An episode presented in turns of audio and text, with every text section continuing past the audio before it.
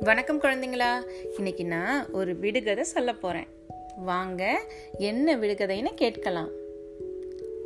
கிரீடம் வைத்த தங்கப்பழம் அது என்ன? கேள்விய திரும்ப ஒரு முறை சொல்றேன். கிரீடம் வைத்த தங்கப்பழம் அது என்ன? உங்களுக்கு ஒரு க்ளூ தரவா? சரி. இந்த பழத்தை சுற்றியும் எப்படி இருக்கும்னா முழு முழா இருக்கும். இப்போ கண்டுபிடிச்சிட்டிங்களா? ஆ, விடை அன்னாசி பழம்.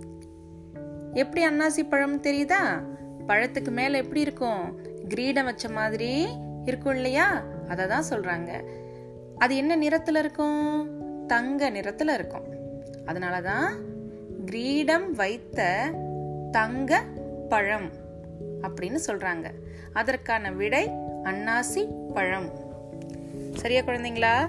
மீண்டும் இன்னொரு சுவாரஸ்யமான விடுகதையில வந்து உங்களை சந்திக்கிறேன். அது வரைக்கும் நன்றி வணக்கம்.